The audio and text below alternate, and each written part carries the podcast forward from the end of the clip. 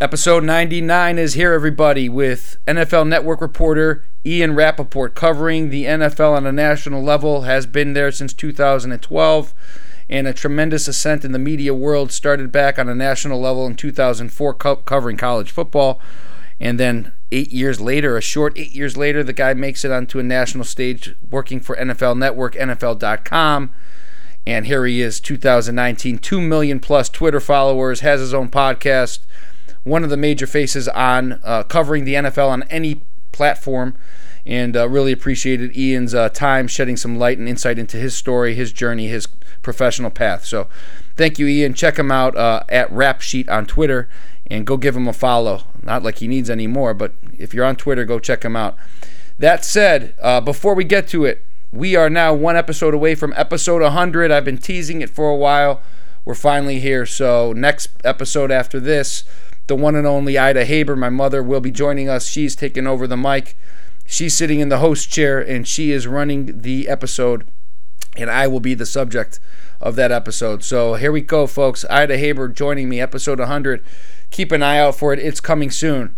But first, before we get there, click subscribe, join the family, and then once you have, please welcome the one and only Ian Rapoport. The Optimal Life. Hey, uh, good to connect with you after what has it been? A good, I don't know, six, seven, eight years even. Jeez. Uh, I think so, actually. Yeah. Yeah. Time flies, man. Time really flies. How's uh, how's married life? You have kids now. What's going on? Uh, I do actually. Um, yeah, I got. Uh, I, I, married life is fantastic. I have two kids, uh, Max and Jude. Max is a first grader. Jude's in pre-K. Um, wow. Both lunatics. Um, so yeah, things are going good. What that's a, you? That's a crazy phase.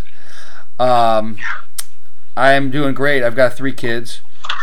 Uh, so yeah, three kids. Yeah, I think I think we had our first when we were hanging out at the Senior Bowl. Mm-hmm. Um, that was like the I think the real only time that you and I really ever spent any time together. Um, I think we had our first child very prior to that, pretty soon, pretty quickly prior to that, but. Uh, that rings a bell. Yeah, so three kids, two two kids on top of that later. It's like, man, it is crazy. It is absolutely insane. It is insane, but it goes by fast. You know, you're in the thick of it, and uh, some of these days, you know how they say the days are long and the years are short.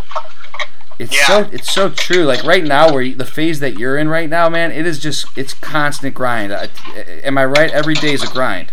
I mean, it's easier now than it was when they were like you know one and 2 mm-hmm. Now at least you can like you know like I walked in and my two sons playing chess with each other before. I'm like, all right, like that's that's a solid phase. You're like we're, know? we're making progress here. Yeah, this is good. This is good stuff. Uh, hey, two million Twitter followers. What? What? What? How, when did this happen? uh, a couple weeks ago, I think. A couple weeks ago, really? Yeah. What happened? Uh, I don't know. You know, just uh, I think it was. I don't even remember. I remember being like, "Oh, that's weird," and then that was kind of it. So, like over the past several years, and I want to get into some of your your background and your story for everybody, but uh, but but obviously, NFL Network, NFL.com, it's it's arguably the biggest platform for what you guys do, for what you do. Um, so when does the Twitter? I'm just curious because first of all, I'm not on Twitter. I was actually one of the first agents. I think when I was in the agent business, I, I think I was one of the first ones that actually used it back in 2011 to promote the players and kind of get our name out there a little bit. Um, and I th- I thought it was great, a great tool for that. Um, for your business, it's obviously critical. So like what happens man when you start seeing the twitter following? Does it start blowing up in the past couple years? Was it right away when you went to nfl network? What, what happens? Um, you know i would say uh, it was well i mean I, it's so like hard to remember now because you know like i remember when it was a big deal when i got to a million i think probably three years ago or so. But it's really like steadily built kind of throughout you know? Mm-hmm. um, and i think what you know what happens is especially when um, you like when you tweet about one team, when you cover one team, there's only so many people who can follow, right? When you right. tweet about every team, and then also college players, you get you get a lot more, and then you know every single time you break news, it just escalates and, and escalates, and Then you have times during free agency, during the draft, during coaching searches when people got to have it, you know, and you just see it sort of build up. And, um, you know, I'm sort of numb to it now. Uh, like, I didn't really honestly even think about it until you mentioned it. But, you know, it's, on one hand, it's great because, you know, part of, you do this job not for just fun, but you want to reach as many people with the most consequential news uh, as you possibly can. Um, but you know, it's also I used to like chat with people on Twitter, and I can't really do that now because you know there's too many, and everyone's so snarky and negative, and you know my wife left me, and all that's kind of funny, but obviously doesn't lend itself to conversation. So it definitely changes the way you do Twitter. You know what I mean? Absolutely. That, that that's what I've noticed. It's become so negative. I mean, I'd imagine for someone like you, you post something, you can't even read your comments because people just start fighting with each other. I'd imagine. Yeah, I mean, I, I, I don't. I you know I stopped reading comments a couple years ago. I mean, I'll read verified mentions a little bit, but like the actual comments, you know, especially like either if you report something people don't like, or you know you God forbid make a grammatical mistake or spell someone's name wrong. It's just ridiculous. so you know I stopped reading a while ago, and it's again like it's too bad because you know there'd be people you'd sort of get to know, and now you can't talk to them anymore because they're just lost in the sea of comments. You know what I mean? So it sucks. Um, but on the other hand, it's just sort of the price of doing business, I guess. So, from a personal standpoint, because you're a media member, but your profile has been raised tremendously over the last seven years since joining NFL Network. Uh, what has it done for your personal life, Ian? When you go out in public, have, have things changed? Uh, yeah, I would say so. Um, you know, and, and it's like um, it sort of happens slowly, but you know, we're eating dinner and, and people. Like what generally happens is people just stare. You know, I wish they would. Not not that I don't. I mean, I don't really care if people stare, but I, I wish they would just. You know, people would just come over and say hello. It's a lot less awkward. Like there'll be times we'll be eating dinner and you'll see someone just staring, and my wife will say like, "It's okay to come say hello," and they'll come say hello, and that'll have like a nice conversation. But a lot of times you get is just people staring because either it's like they don't want to bother you, but they're staring, or they're like, "Where do I know this guy from?" Because you're sort of out of context. Like, why is he not in a box on TV? Why is he not wearing a suit? Why is he not delivering news? Yeah, like, what is? yeah. It's like when you it's like when you run into your teacher at the movie theater. You're like, "Why are you not in the classroom?" Like, this is very strange. You know, so I, I would say, you know, it is definitely it's definitely changed. Like, not that we do like a ton, but it's definitely changed going out to dinner um, and those kind of things. You know, when you're walking around and you're on a trip, people say hello. Um, but I don't really like. I mean, I don't really do anything crazy, so it's not like like I don't really have to worry about anyone seeing me do anything crazy. But if I did, I would definitely have to worry about it because there are literally people anywhere, and you never know who has a cell phone or whatever. So um, the world has been become very, very, very small. That's sort I of would just the reality that, now. yeah. And, and I, the other thing too is obviously you knew NFL was huge and there was ramp, rampant fans everywhere, but you probably didn't truly appreciate the level of it until going and covering it on a national level. Correct? Uh, Or did Yeah, you I mean, did you know I- did you know it was going to lead to this? you talking about like from Just- the NFL level? Or? Yeah, just from like a visibility standpoint, and people everywhere you go, people want to talk to you about football now. I don't, you, right? Well, see, the weird the weird thing for me is like it's actually always been like this, but in small cocoons. Like you know, like when I when I covered Mississippi State for the Jackson Clarion Ledger in Starkville, Mississippi, um, I lived in a college town, so everybody knew who I was. Everybody always wanted to talk about Mississippi State football all the time, Uh, and that was all I kind of knew. So that seemed normal. And people would always say to me like, "Oh, you know, you're gonna hate, you're gonna hate covering football because at some point you're gonna be sick of it, and that all, all anyone's gonna want to do is talk about the dogs." And that never happened. I mean, people did want to talk about it, um, but I never minded it. Like I like my job, you know. So mhm. and then when I covered University of Alabama, I lived in Tuscaloosa.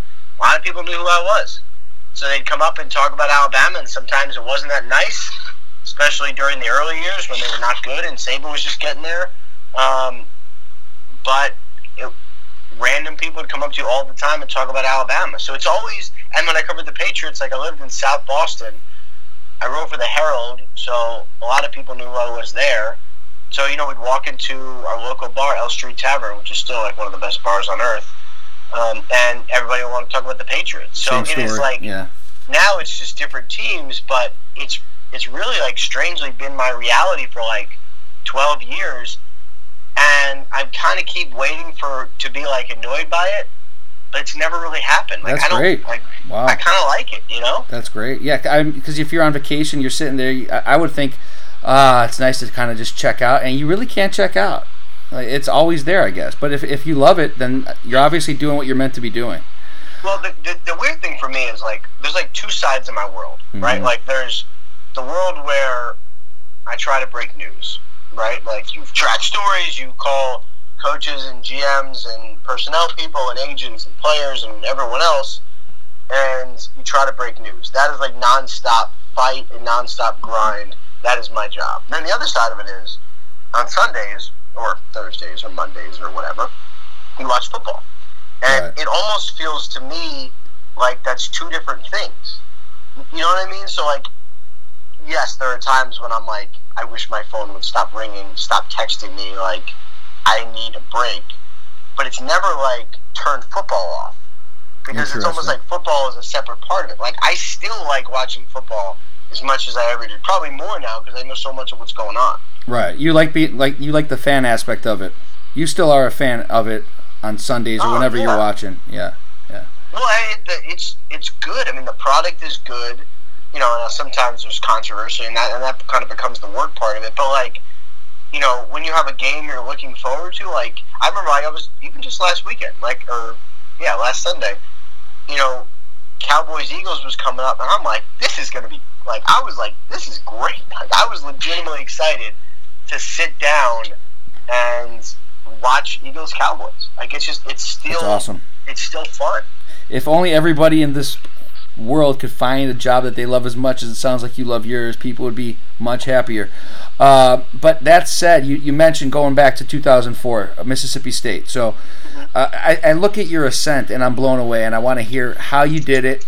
And maybe we could take away a few things from just a business aspect, hard work, whatever it took. So you- you're in Mississippi State, as you mentioned. You're covering the Bulldogs, 2004 and uh, and you're doing that. That was your first time covering any kind of football.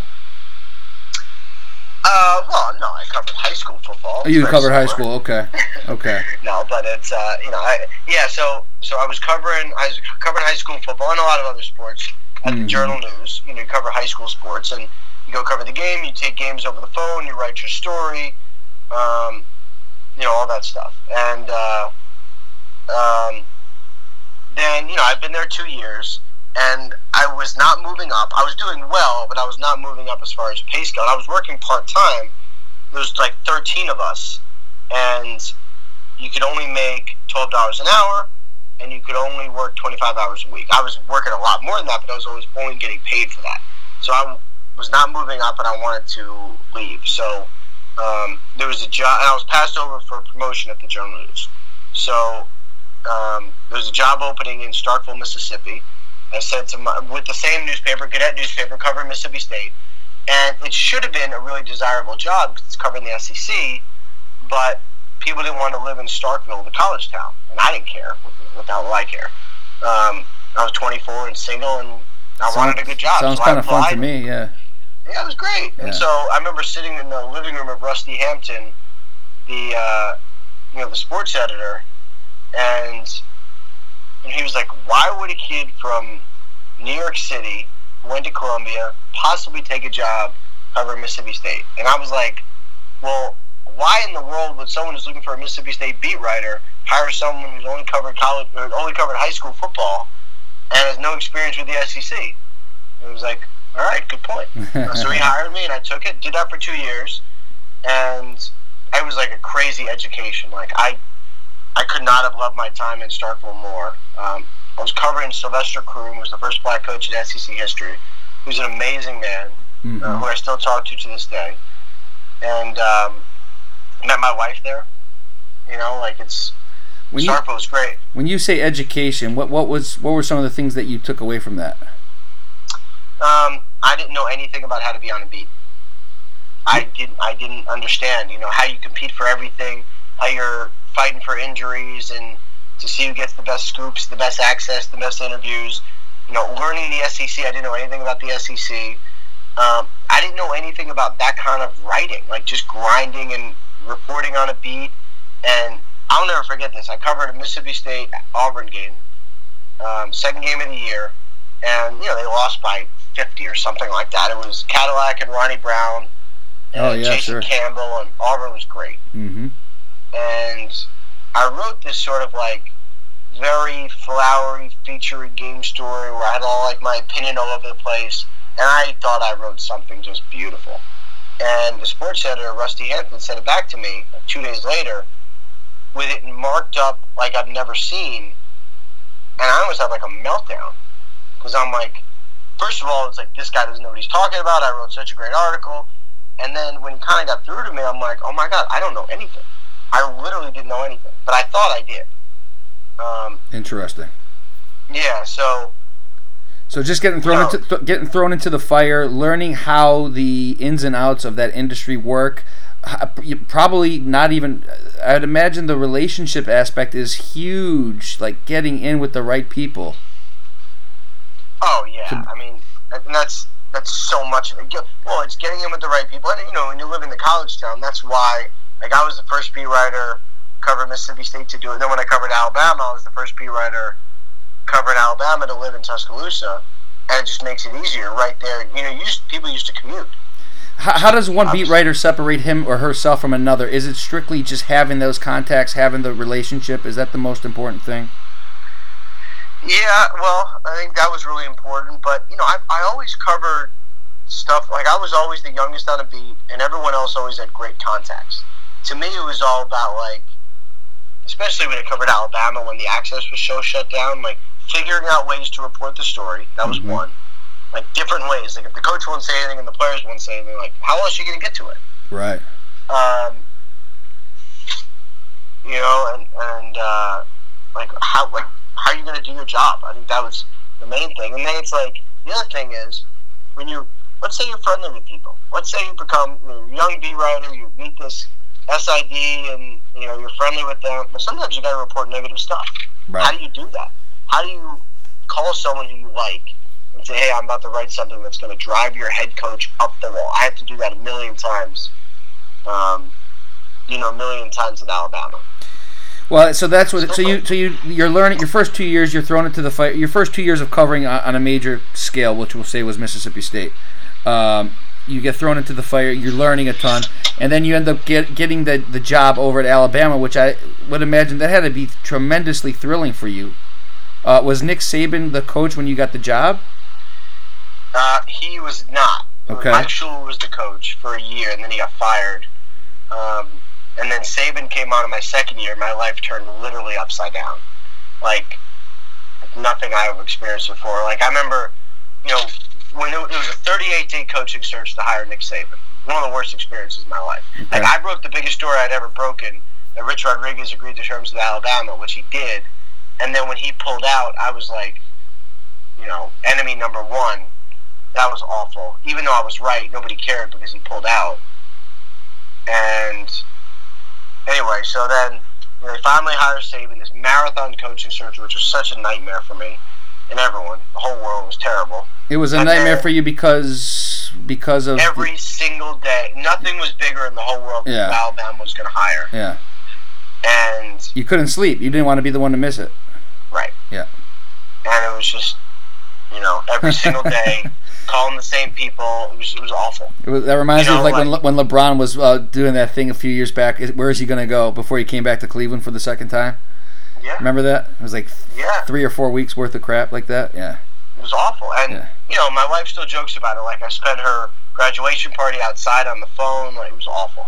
hmm Um, but anyway, then, you know, when, when, when he, when everyone knew he was leaving for Alabama, you know, I had it right with everyone else. I don't remember who, like, actually broke it. I mean, I think I did, but I wouldn't, like, swear to it because there was no Twitter then, so you didn't really know. Um, and anyway, so then you get to Tuscaloosa Airport because he's flying in, and I pulled in there, and there were 5,000 people in Tuscaloosa Airport. Jeez. And I knew it was a big deal, and I'm like, oh my god, like, oh my god, this is crazy. And my world changed.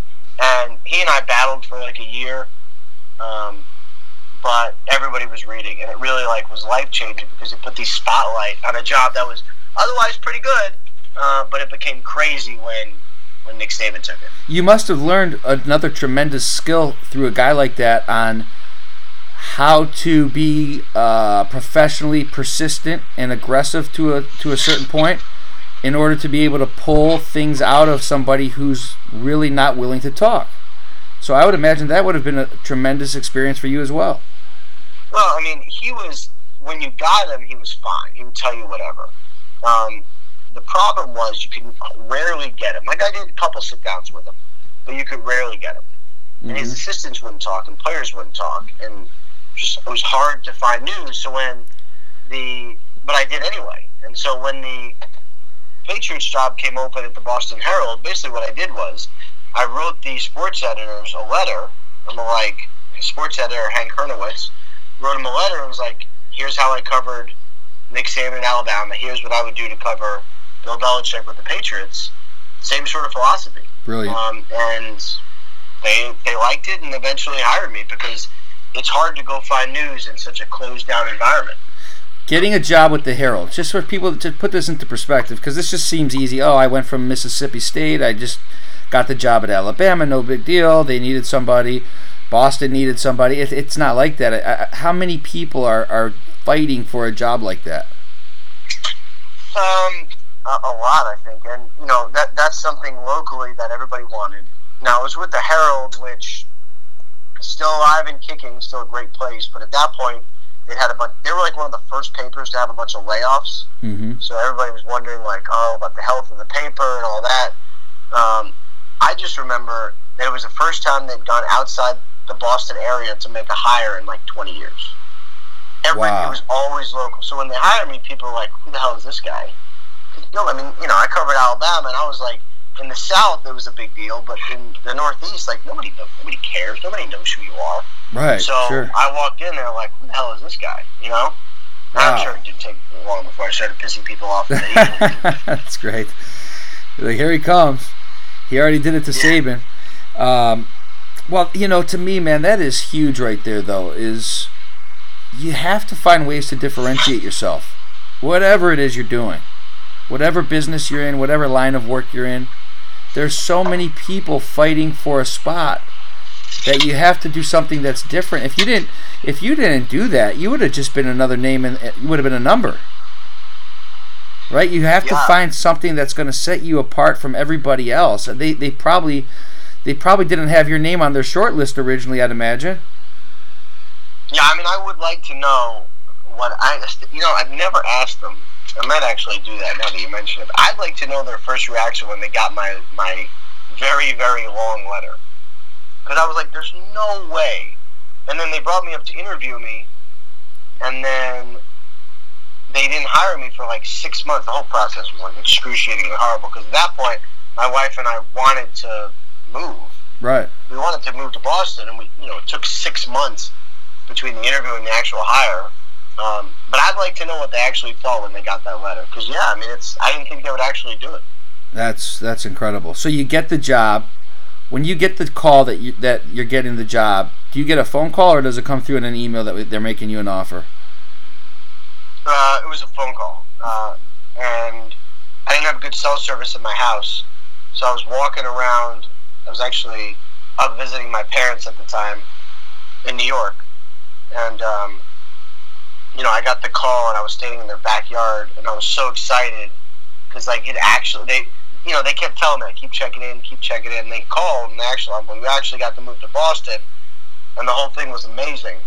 Uh, and I couldn't believe it because this was everything we had like dreamed about and wanting get you know getting to move back to the Northeast and cover the Patriots. It was incredible.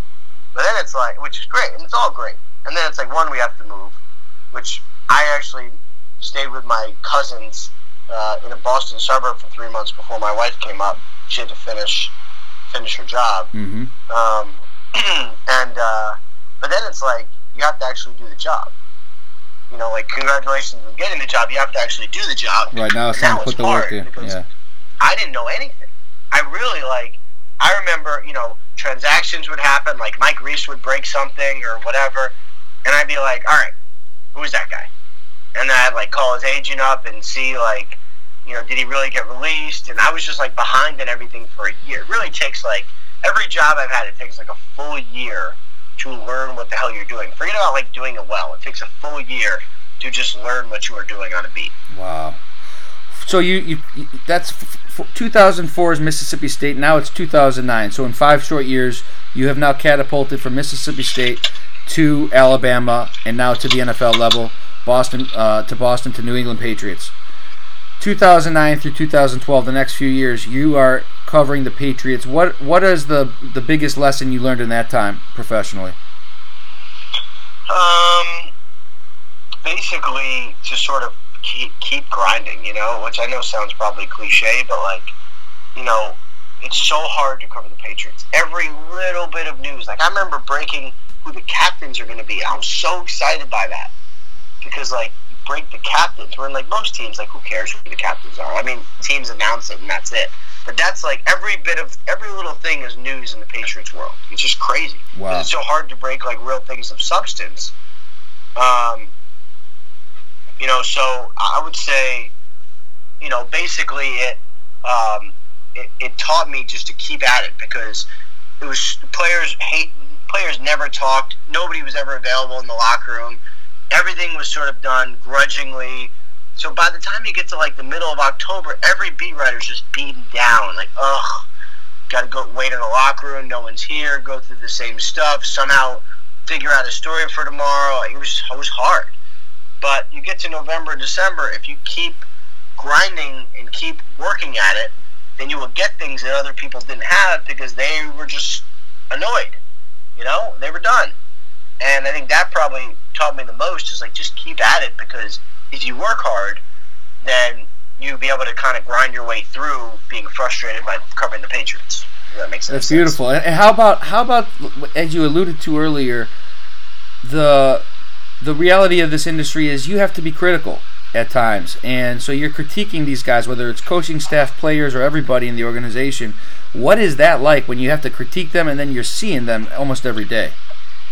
Yeah, I mean, it's it's not it's it's hard. Um, yeah. You know, I remember with the Patriots. You know, it was fine when it's on print. When I started toward the end of my Patriots time, I'd go on like local Boston TV, you know, they give you a couple hundred bucks, you appear for 20 minutes. It was like a really big deal, and I needed the money very badly at that time. So I was like so happy for every TV appearance. But then if you were critical of the team, Belichick would play it in a team meeting. You know, so like you walk in and you say hi to a player, you know, and they're like looking at you like you just insulted them because you kind of did on TV. You know, he actually would um, play the clips from the media for his team. Oh, yeah. oh wow, oh, yeah. that's great. Yeah. So then you walk in, you're like, oh crap, like this guy's angry at me because you know. But so so what I've sort of learned is you tell people on the front end, like, hey, I'm about, like I'll, I'll try to do this now whenever possible. It doesn't always uh, work, but you try whenever possible. Like, hey, I'm about to report this. Just wanting to give you a heads up. I don't need anything, but I'm just gonna let you know. And either they'll say like, actually, what you need to understand is this, or they'll just be like, thanks. Gotcha. And gotcha. Get, sometimes that's it, but like I think people know you have a job to do. If you just upfront and tell them, they'll handle it okay. Yeah, deliver bad news early. Be upfront with them. That makes sense. Yep. So, uh, okay. So now, now taking you, taking you, you're there for just three years. Again, a short stint in the grand scheme of things. What happens that you? How, how do you go from that to NFL Network? So, I don't really know. Um, ah. I would do those little TV appearances, and then like NFL Network asked, we had this show called Around the League, which they would ask like local beat writers to come on and just you know give five minutes, talk about the team, whatever, and you know they asked me to do two or three, and I'd talk about the Patriots, and you know I never got a chance to do that, but every once in a while they'd ask me. They'd always have like Tom Curran or something on instead of me, but every once in a while they asked me, and I did it, and it was fine. Um, and then one time they asked me to tape a one minute segment, just like talk for one minute straight. Asked me to do it this way, switch a couple things, do it another way, and I was like, that's really weird, but okay. And I didn't even know if the thing aired, but okay, fine, whatever.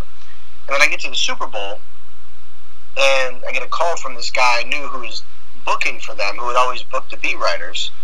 And he was Mhm. like, "Hey, do you have time to meet with some, you know, NFL Network bosses?" I'm like, "Yeah, I mean, I guess." So I walked in to this like conference room. They were sitting at three of them were sitting at a table. I sit down, they say hello, and they fire questions at me for like an hour, and you know, ask me all sorts of things. How would you do this? How would you handle this? What do you know about this? And all that. You know, you broke this story. How did this happen? All that stuff. At the end, they're like, "All right, well, that was great. You know, we asked you a lot of questions. Do you have any questions for us?" And I'm like, "Yeah. Like, what am I doing here?" And they're like, "Oh, well, you know, we're looking at hiring TV reporters, and you're someone we're considering." I'm like, "Well, I don't know anything about TV." And they said, "Oh, that's fine. We'll teach you." Oh, and by the way, you know, we're looking for a Dallas bureau reporter to cover the Cowboys. Would you be willing to move? And I was like, "Yeah." Like, I almost, I almost got a job with the Dallas Morning News the year before, which we thought I interviewed for. We looked at houses, like we thought I was going to get. They ended up not opening the position. But I was like, yeah, like I almost moved to Dallas. I could move there for the right job. And they're like, okay, we'll let you know. I'm like, yeah, whatever, okay. Uh, but I leave there, and I tell my wife, I'm like, look, like I may be crazy, like, but I think something is happening here. And don't make fun of me because I don't want to get ahead of myself. But I'm telling you, like, I think something just happened. that is wild, man. And then they hired me a month later. That was in 2012 at the Super Bowl. Moved, moved me to Dallas, and uh, yeah, Because you know what, I, I think the last time I saw you was like 2011 at the Senior Bowl, and wow, a year later you you get the, the offer to move to with the new NFL Network. That is just crazy, man. That's crazy. I mean, you, you just started Yeah. covering football at a at a national level in 2004, and eight years later you you, you get moved to the NFL Network, and now. And, and I forgive me because I, I've kind of since I've been out of the industry I've kind of haven't been paying that much attention to it like I used to, but I know that you're one of the main faces on, on NFL Network. Mhm. Like, how did this? This has got to be a whirlwind for you. Yeah, it's it's been really strange. I mean, I'm so like at peace with all these things now; they don't seem weird anymore. But it's still thinking about it seems weird. So like, I covered, you know, the Cowboys for a year, and then my our news editor calls me and he's like, you know, what would you think about being our insider? We didn't have one at that point because Jason La Canfora was let go. And I'm like, uh, maybe. Like, I, I don't know if I could do it, but sure. And he's like, all right, well, we want you to come to LA for Black Monday, where all the coaches get fired. And we haven't broken a Black Monday story in three years. So, you know, we'd love to see if you could break one. You're like, dudes, I, I've done, I've dealt with Saban and, Belichick. This is this is this is no problem. I mean, it was crazy. So I like Yeah. went to work, and I ended up breaking Lovie Smith getting fired by the Bears. Um, and it was like a big moment, even though it was a terrible moment for him because I, like, I broke one. right. You know. Um, Wow. And that was, I was like, all right, I think I could do this. That is incredible. So uh, now you're NFL. You've been there for seven years now. So How, how long do those contracts typically last, or does it just vary? I did a, a three-year deal, and then uh, another three-year deal, and now I have a five-year deal. Are you negotiating these yourself, or do you have somebody helping you? I have an agent, Jerry Silbowitz from UTA. Okay. Awesome. Okay. Good. That's great, man. That's that's fantastic. And and now what is what are the so now you're just breaking news on a national level, correct? Yes. You're breaking news on a national level. Are you on TV every day? Yeah, basically. I mean, I'm on TV. I would say between you know seven and ten times a day. Uh, Monday, Tuesday's an off day, although I work some Tuesdays, and then Saturdays is kind of a gathering news day. But basically, like five days a week, I'm definitely on TV, and then the other two days, sometimes I'm on TV. Um, but it's you know, it's it's every day. It's just you wake up early and you know news every single day. Yep. What's your uh, what's your favorite part of, of the job at this point? Uh, when I win, When, You know, when you like get it right, when you're the first guy. Yeah. when yeah. you're big story, get it right. You know, no one sees it coming. It just kind of explodes on everyone. It's just that's the good stuff. You know, Yeah. that's, that's where that's where like You know, when you just you're holding something and then you just drop it and no one had any idea it was coming and it's like they're like, oh my god, you know, that's that's what's. And that's got to be so hard to do nowadays too, with all the social media. It's got to be I so know. hard to pull that off. I know, especially because what'll happen is, you know, like trades or whatever, you know, you sort of, you kind of keep it quiet while it's being worked out, even though you know what's happening, and then drop it when it's done. But sometimes people beat you to it, um, or sometimes you put your phone down. Like I, I had the Emmanuel Sanders to San Francisco trade. I walked in. I was on my off day. I had to walk into a pharmacy to get a flu shot. Turns out there was bad cell service there, which I didn't realize at the time, but I wasn't getting any texts and I walk out of there and I would have broken the trade, but I'd had bad service 70 minutes ago, so I missed it. Oh, you know, like it's That's crazy. Yeah. just crazy. Yeah.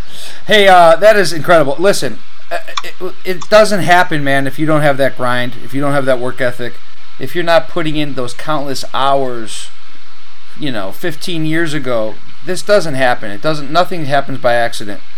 Um, and everyone that always gets to the next level, they just keep. Everyone says the same thing. It's like, yeah, it might be cliche, but it just keep working hard, keep going at it. You can't sit back and re- relax and rest even a day or two because you know somebody else, all those other guys are working then. Yeah, I think that's the everything. scariest thing. That's the scariest thing about my job is like whenever you kind of let down or God forbid go on vacation or something, you know that someone else is Right. someone else is on it. You know?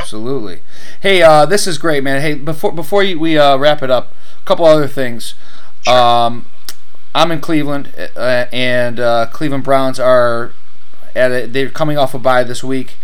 Um, a lot of hype, obviously, going into the season, and a lot of disappointment so far from for Cleveland fans. What what's uh, what, what can you share with us about what you know about the team? Well, um, I think they're you know sort of still trying to find themselves. You know, um, I, th- I think they're obviously talented. Um, you know, I wouldn't be surprised if they do something on the trade deadline. Um, you know, that kind of thing. I mean, I could see them adding someone, but you know, they got a first-year head coach. They got Baker Mayfield, who I, I mean, he was great last year, but you know, he's still young, still learning, still trying to figure it out himself. You know, I still think the future is bright because they got a good team. Uh, they, they don't block very well, which again, like I think will improve as they maybe the trade deadline. Maybe they'll find someone, but um, you know, I, I I still I still think the Browns are going to end up being kind of who we thought they were. It's just a long Yeah. season, and they're not there yet. that's that's right. But but I would be. I mean, Dorsey's got to be on the phones for the for some kind of trade. I would imagine. yeah, I would imagine. I mean, I would.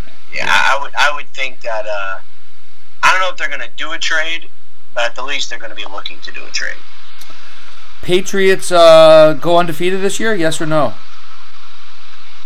It's so hard to go undefeated. It's crazy, but they, but they, but it almost feels like it's harder for them to go, to lose a game now. It just it's just crazy.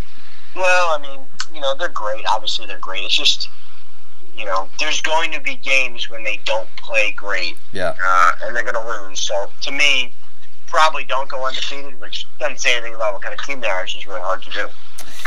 Uh, you're tremendously busy covering the entire NFL. Uh, clearly, the most popular sport in in this country. And on top of that, you recently, I believe, over I don't know the past several years, uh, released a podcast. Can you tell tell me a little bit about that? Yeah, um, it is the Rap Sheet and Friends podcast. Drops every week. Uh, Okay. It's awesome. I have a great time doing it uh, with my buddies Mike Garafolo and Tom Pelissero. oh, nice. Uh, you know, you, Yeah. uh, you dropped two names. You know, I had Mike Reiss and Garafolo both on this podcast over the past year and a half. So okay. There yeah, you go. That's yeah, cool. Yep. Um, yeah, so it's it's great. You know, getting a guest is, is awesome and hard, and especially when you get you know it's hard when you get a good one, but um, it's hard to get a good one. But when you get one, it's fantastic. You know, it's just they got Gronk the first week, Philip Rivers the second week. Oh, nice, man. Yeah, I mean it's been That's awesome. you know it's been a, it's been a good year and it's fun and, mo- and most important thing is I just like doing it. It's Uh, they're great, aren't they? It's fun. It's great. fun to do. Absolutely. So every week, Rap Sheet and Friends, and you guys are on all podcast platforms. That's right. Everywhere you can get a podcast, we are there. Beautiful, and I'll make sure that we link it up in the notes. Uh, like I said, I really appreciate it. I don't know, man. I don't know what's going to be next for you. I mean, you're you're right now at the top of the media world. You you ever see, foresee a a scenario where maybe an NFL team's calling you one day to come join the front office? No, no, no, no, no. no. no, Uh, you don't want to go that far. No. I'm not qualified. Uh, I like my job, man. I hope I stay in my job for a really long time. That's great. That's great, man. Hey, uh, check him out, Rap Sheet on Twitter. Go follow him. He needs he needs another two million on top of what he already has. So keep going. Uh, hey, bro, I'm gonna send you the, the link to this podcast, and uh, feel free to share it if you'd like. I, I don't think people get your guys' stories out enough. You guys are always covering everybody else, so uh, if if you if you like this, feel free to share it on Twitter. And uh, really appreciate you shedding some light into your background. No problem, man. Thank you for having me. Really enjoyed it. Thanks, Ian. Talk to you soon. All right, take right, care. all right bye.